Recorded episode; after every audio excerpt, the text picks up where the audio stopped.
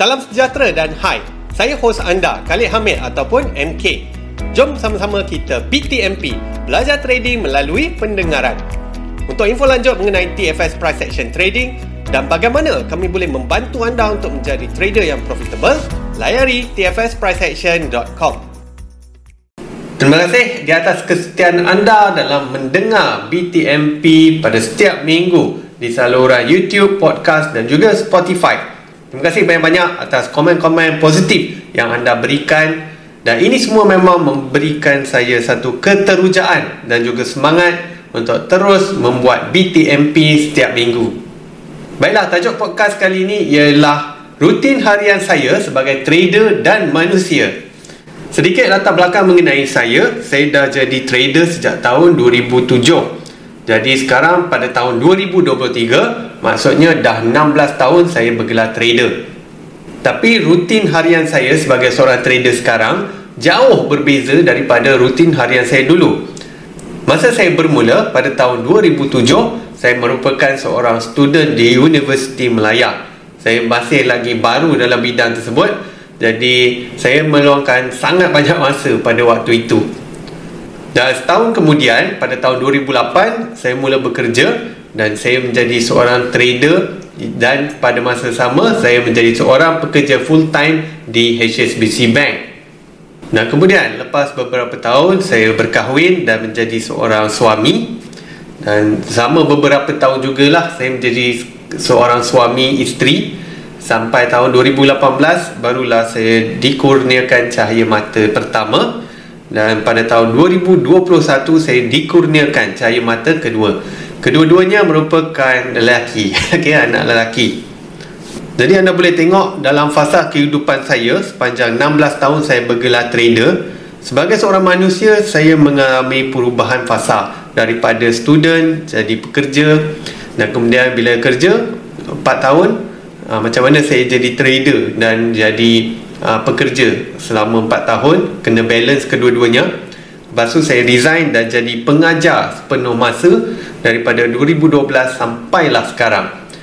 Dan sepanjang tempoh sebagai seorang pengajar tersebut saya berubah daripada seorang suami menjadi seorang ayah sebanyak dua kali 2018 dan juga 2021 so macam mana semua ni mengubah rutin saya sebagai seorang trader jadi itulah yang saya nak share adalah episod podcast kali ini.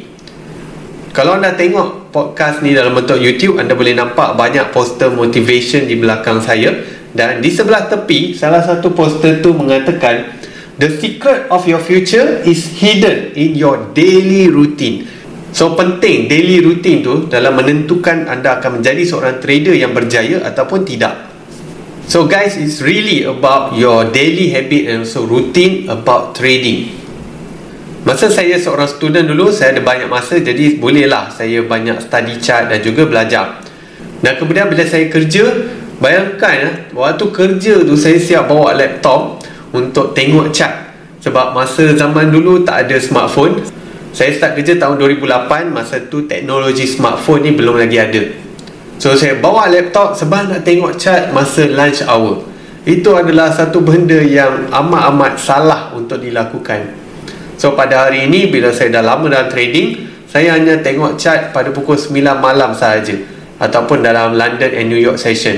Secara tepatnya pukul berapa itu bergantung kepada news yang bakal muncul pada hari tersebut.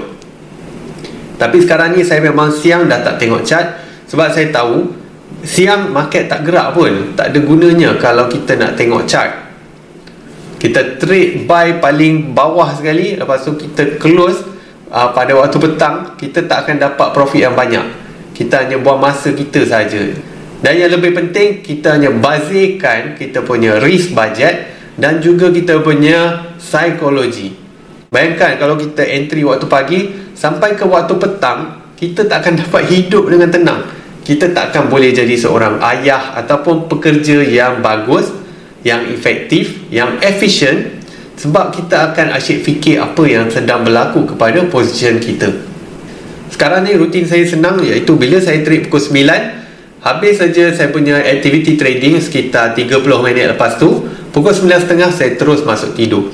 So bila saya tidur, of course saya dah tak akan fikir apa yang berlaku pada chart.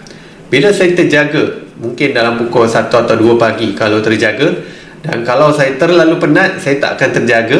Dan kalau saya tidak terjaga saya akan bangkit pada pukul 4.45 pagi. Sebab saya nak monitor position saya saya nak close sebelum pukul 5 pagi. Sebab pukul 5 pagi uh, dah berlaku widening spread ataupun spread kangkang lah dalam istilah trader dekat Malaysia ni. So bila spread mengembang uh, daripada elok-elok profit dia mungkin boleh jadi loss Okey, itulah sebab sedikit macam mana rutin harian saya. Okey, itu sekadar muka dimah ataupun intro saja. Now saya nak uh, terangkan secara sedikit demi sedikit lah. So, masa saya bekerja dan jadi ayah tu semua akan mengubah rutin harian saya sebagai seorang student dan kemudian menjadi pekerja dan kemudian menjadi seorang ayah. Percayalah cakap saya, kalau anda seorang pekerja sekarang ni ataupun anda ada buat bisnes, waktu siang tu tak perlu fikir pun pasal trade. Sebab waktu malam baru dia gerak. Buat apa anda nak sibuk-sibuk fikir pasal trading ketika market memang tak gerak? Anda habis kerja waktu petang ataupun anda siap anda punya urusan bisnes pada waktu petang, waktu malam tu barulah anda perlu fokus pada trading. Kalau ada masa terluang yang lain Buatlah benda-benda yang anda suka Ataupun luangkan masa dengan Orang-orang yang tersayang. So bila kita bercakap mengenai rutin ni Banyak silap yang saya buat Dan yang paling penting lah eh. Rutin yang paling salah saya buat sebelum ni adalah Semacam masa nak tengok chart. A, B, C, D, E. Asal buka chart Dia entry. Macam tu lah saya dulu. Sebab tak ada orang bagi tahu saya Yang market ni Ada waktu tertentu sahaja Yang dia betul-betul bergerak dengan padu saya dulu masa mula-mula belajar orang cakap market forex 24 jam. Anytime you can make money. Oh my goodness. Itu memang satu benda yang betul-betul misleading. Yes memang betul market forex ataupun gold uh, memang dia 24 jam. Tapi bukanlah 24 jam tu dia uh, bergerak laju. Pada waktu siang bila London dengan New York session ni belum bermula dia memang bergerak perlahan jadi itulah satu kesilapan yang saya buat dulu iaitu saya mengamalkan sikap A, B, C, D, E. Kalau nak jadi seorang trader yang profitable, dengar cakap saya baik-baik ya. Anda kena spend untuk permulaan, anda kena spend dalam 2 jam satu hari untuk trading. Tapi 2 jam ni bukanlah anda duduk depan chart untuk scalping ataupun uh, untuk anda entry ataupun buat analisis. No, it's not like that. 2 jam tu adalah 30 minit untuk buat 4 aktiviti berikut. Latihan screenshot selama 30 minit, latihan backtest selama 30 minit dan yang ketiga adalah pembelajaran selama 30 minit. So 30 minit ni mungkin anda boleh belajar melalui YouTube, melalui video tutorial TFS Pet Pacer, anda baca buku pacer, anda baca buku uh, trading. Yang bukan pacer contohnya macam trading in the zone trading for a living pitbull trading champion dan sebagainya. So 30 minit anda akan spend untuk pembelajaran. Dan lagi 30 minit itulah baru anda spend masa untuk activity trading. Dan dalam masa 30 minit inilah anda akan buat analisis dan kemudian membuat trading decision instrumen ataupun pairs mana yang anda akan trade. Saya nak anda jadi macam MMA champion ataupun macam Usain Bolt. Usain Bolt 4 tahun dia training supaya boleh lari 9 saat. Dan kalau kita tengok MMA champion macam Khabib Nurmagomedov ataupun uh, Conor McGregor 6 bulan dia akan training untuk perlawanan yang berlangsung sekitar 3 minit saja. So selalunya MMA dalam masa 3 minit dia dah target untuk menang. Yalah 6 bulan punya training punyalah apa ni meluap-luap semangat nak belasah orang tu of course dia kalau boleh nak habiskan dalam masa 3 minit tu saja jadi sekali lagi saya tekankan 6 bulan training untuk 3 minit punya perlawanan. Macam Usain Bolt 4 tahun training untuk lari 9 saat. So itulah yang anda kena buat setiap hari anda kena spend masa sekitar sejam setengah supaya anda punya execution untuk trading iaitu 30 minit tu boleh dilakukan secara efektif dan juga efisien. Bila anda dah mahir melalui latihan-latihan yang dibuat tu, barulah anda punya execution tu boleh jadi cekap dan pantas. Anda dah tak perlu spend masa terlalu lama untuk melihat chart, untuk buat analisis dalam mencari trading decision. Sekarang ni saya tengah buat program NICE kelas online tiap-tiap malam. Dalam 15 ke 30 minit memang kita dah boleh jumpa decision pairs mana yang kita akan trade untuk malam tersebut. Kita bukan nak tapau semua pairs. Itu adalah satu kerja gila. Kita hanya cari pairs yang mempunyai risiko yang terendah dengan potensi reward yang paling tinggi. Contohnya kalau kita nak buy, kita akan buy pairs yang sedang berada di paras yang rendah. Barulah potensi profit dia tu besar. Janganlah kita pergi buy pairs yang dah banyak naik. So bila kita buy, itu yang selalunya jadi pullback. Tiba-tiba kena SL, lepas tu baru dia pergi. So itulah yang kita kena latih diri kita Iaitu kita kena latih diri kita dengan latihan screenshot, backtest Dan juga keep on uh, learning Pembelajaran kita tu kena berterusan Supaya kita boleh buat decision dengan lebih cekap dan efisien Kalau anda belum pernah buat aktiviti yang saya cakap tadi Anda kena mulakan sekarang juga kalau anda tak reti, cubalah anda cari dalam YouTube ataupun kalau nak belajar, boleh belajar melalui panduan TFS Pad Pacer. Semua tu ada diajarkan. Semua latihan ni wajib kena buat. Ramai trader terus depo. Tak pernah pun nak buat latihan backtest, screenshot ni semua. By right, anda kena berlatih dulu, barulah anda guna real account. Dalam proses anda nak menjadi trader yang profitable ni, anda tak perlu pun guna real account terlebih dahulu. Anda patutnya guna simulation ataupun demo trade dulu. Barulah bila dah profit bila dah tahu apa yang nak dilakukan barulah guna real account. Atau kalau anda tak nak guna real account anda boleh terus lompat kepada prop trading. Rutin 2 jam yang saya maksudkan tu yang boleh dikatakan tetap adalah trading rutin iaitu antara pukul 9 malam so 9 malam sampai 9.30 malam adalah waktu uh, market US uh, sedang berjalan bersama dengan London Open. So bila London dengan New York session ni bertindih itu yang selalunya market bergerak dengan pantas. Kalau anda tak tengok chart pukul 9 malam uh, anda boleh tengok chart pada pukul 10 malam juga. Sebab apa? Pukul 9 malam tu saya recommend because itu time frame for our close. Tapi bila DST berlaku dia akan jadi lambat sejam. So dia akan close pukul 10 malam. So penting pada saya untuk anda tengok chart bila candle 4 hour dah close dalam London and New York session ni. Sebab dia akan bantu anda buat decision yang lebih baik. Jadi itu adalah salah satu rutin yang tetap. Rutin yang fleksibel pula adalah bergantung kepada kelapangan anda. So ada lagi sejam 30 minit tu itu bergantung kepada anda nak selit dekat mana. Dia tak semestinya kena berturutan. Mungkin anda boleh spend 30 minit pada waktu pagi 30 minit pada waktu petang dan 30 minit lagi pada waktu malam. So mungkin sebelum anda trade 30 minit sebelum tu anda akan uh, buat pembelajaran. Ok belajarlah daripada video ataupun baca buku. Sekarang ni pun dah banyak semua-semua ilmu percuma dalam YouTube So anda boleh tonton uh, setiap hari dalam 30 minit video-video trading. Video-video berkenaan dengan trading. Tapi janganlah tonton video trading yang merapu yang macam full margin pasal uh, nak scalping, nak grow daripada 100 jadi 1000 tu semua. Itu semua mengarut lah. Tapi tontonlah ilmu-ilmu berkaitan dengan psikologi trading terutamanya. Okey, sekarang ni saya nak share dengan anda mengenai rutin harian saya sebagai seorang trader dan juga manusia. Tahu ketahuan anda, saya merupakan seorang full-time trader dan juga educator dan saya merupakan seorang ayah yang mempunyai seorang isteri dan juga dua orang anak. So, apakah rutin harian saya? Saya akan mulakan rutin harian saya pada pukul 5 pagi. Dan antara pukul 5 pagi sampai pukul 7 pagi, saya akan spend masa untuk buat kerja-kerja saya yang berkaitan dengan pendidikan trading. Contohnya, saya buat podcast, saya buat video, saya buat sharing dalam social media, saya buat stories uh, dan lain-lain lagi yang berkaitan dengan mengajar ataupun mendidik traders. Education lah senang cerita. So lepas tu dan of course dalam tempoh tu saya akan buat lah uh, solat subuh dan sebagainya mandi. Ok yang, yang tu kita tak payah cerita lah eh. dan kemudian pukul 7 anak-anak saya akan bangun dan kita akan siapkan dia dan hantar dia pergi sekolah ataupun play school dan lepas selesai hantar dia orang sekitar pukul 8 pagi saya akan workout. So itu rutin harian saya. Saya akan workout sampai pukul 9 pagi.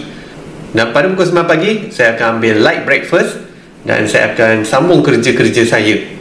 Sebab sebagai seorang pengajar ni kerja memang tak akan habis. Memang sentiasa akan ada idea untuk kita buat sharing. Ha, kadang kita hantar email kadang kita buat YouTube kadang kita buat podcast kadang-kadang kita buat uh, IG ataupun FB post dan macam-macam lagi lah. Dan aktiviti tu saya akan buat sampailah sekitar lunch hour. So lunch hour selalunya wife saya masak dan saya akan makan kat rumah.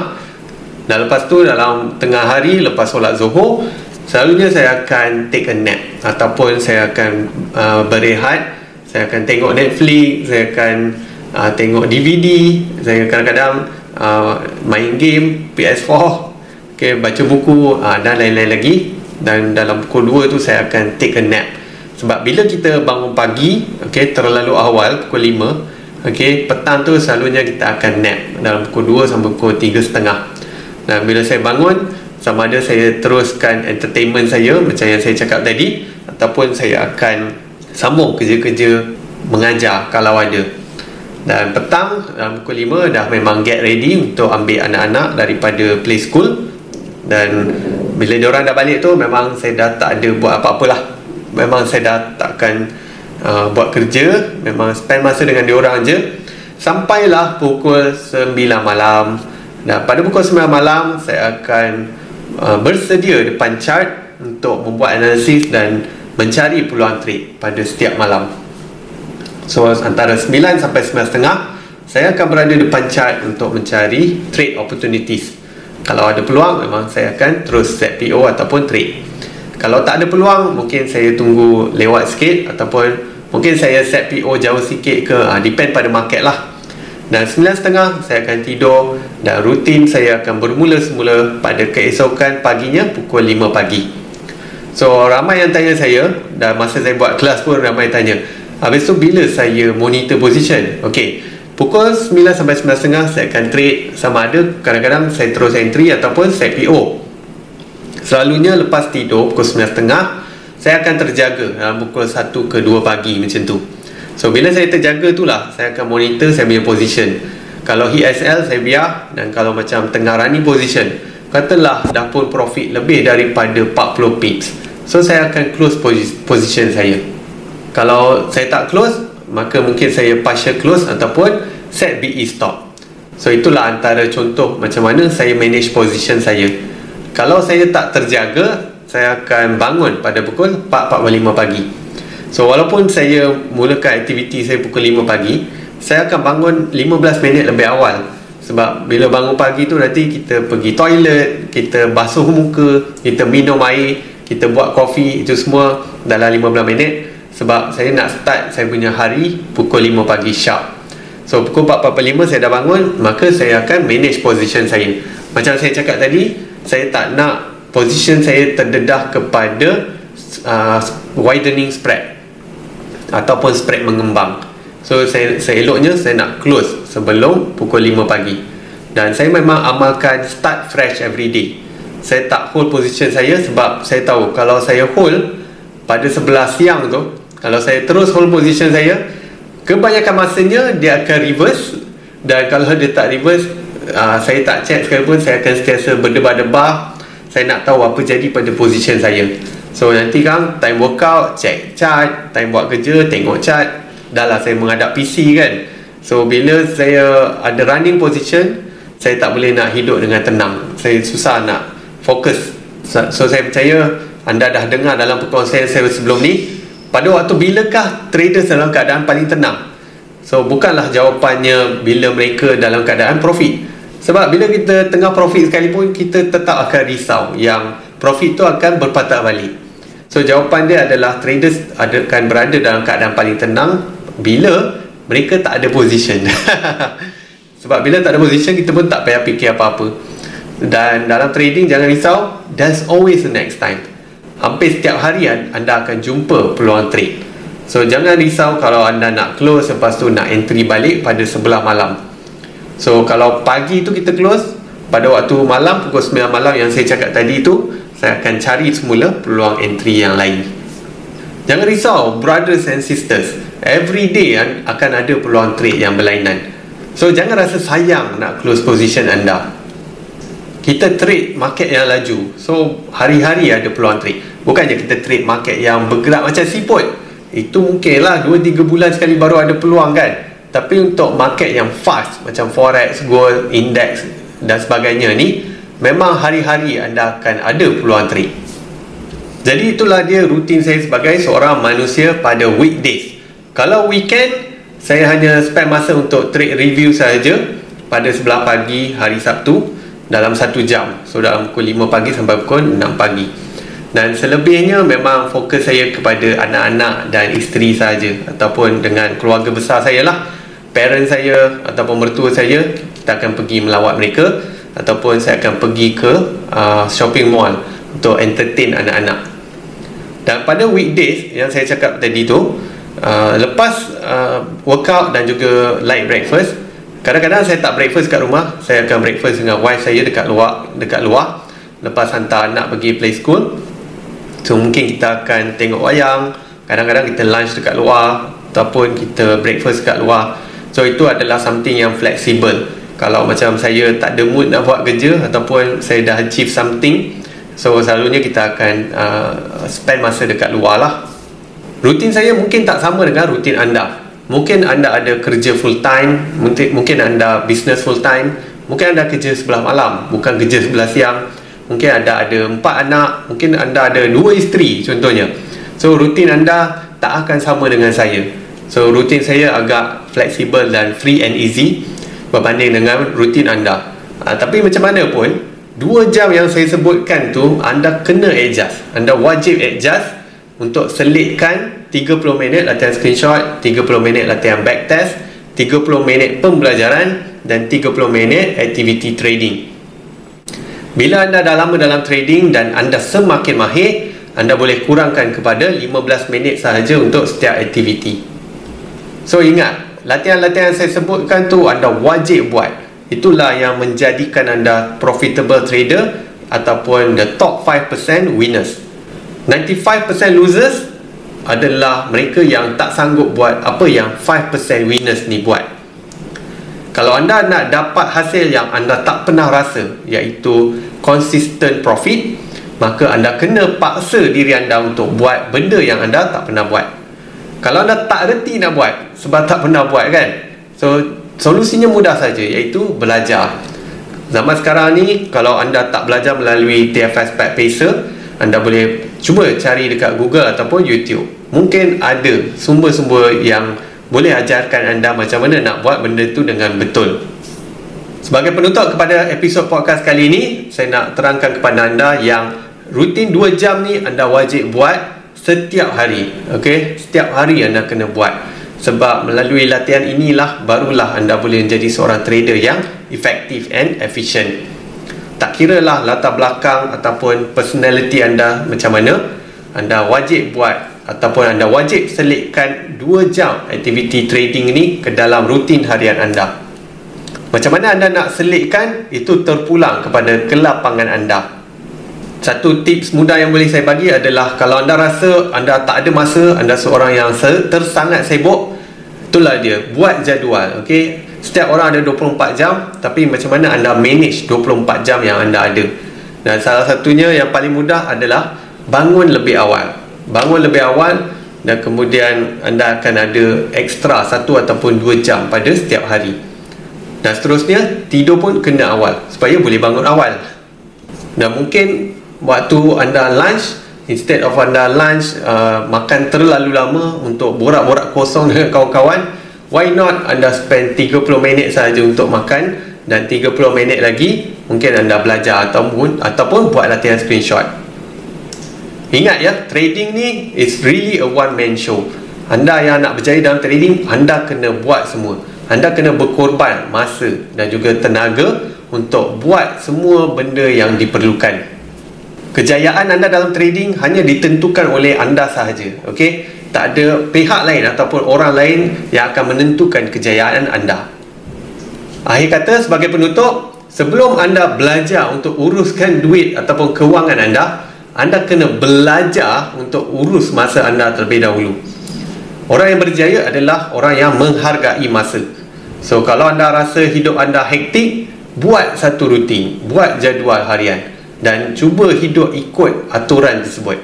Maka anda akan dapat selitkan masa untuk aktiviti penguasaan trading dan lama kelamaan bila anda ikut rutin ni secara konsisten anda akan dapat mempertingkatkan prestasi trading anda. Macam yang saya pesan tadi, semua orang ada 24 jam tapi apa yang mereka lakukan dengan masa yang mereka ada itulah yang akan menentukan masa depan mereka. Saya share sekali lagi quote yang saya sampaikan dalam episod kali ini iaitu The secret of your future is hidden in your daily routine. Sekian, terima kasih. Okey, sekian sahaja untuk episod podcast kali ini. Semoga bermanfaat dan ingat ya, teachers learn the most. Share episod podcast kali ini dengan sekurang-kurangnya tiga orang rakan anda. Untuk info lanjut mengenai TFS Price Action Trading dan bagaimana kami boleh membantu anda untuk menjadi trader yang profitable, layari tfspriceaction.com. Selamat maju jaya dan kita jumpa lagi dalam episod yang seterusnya.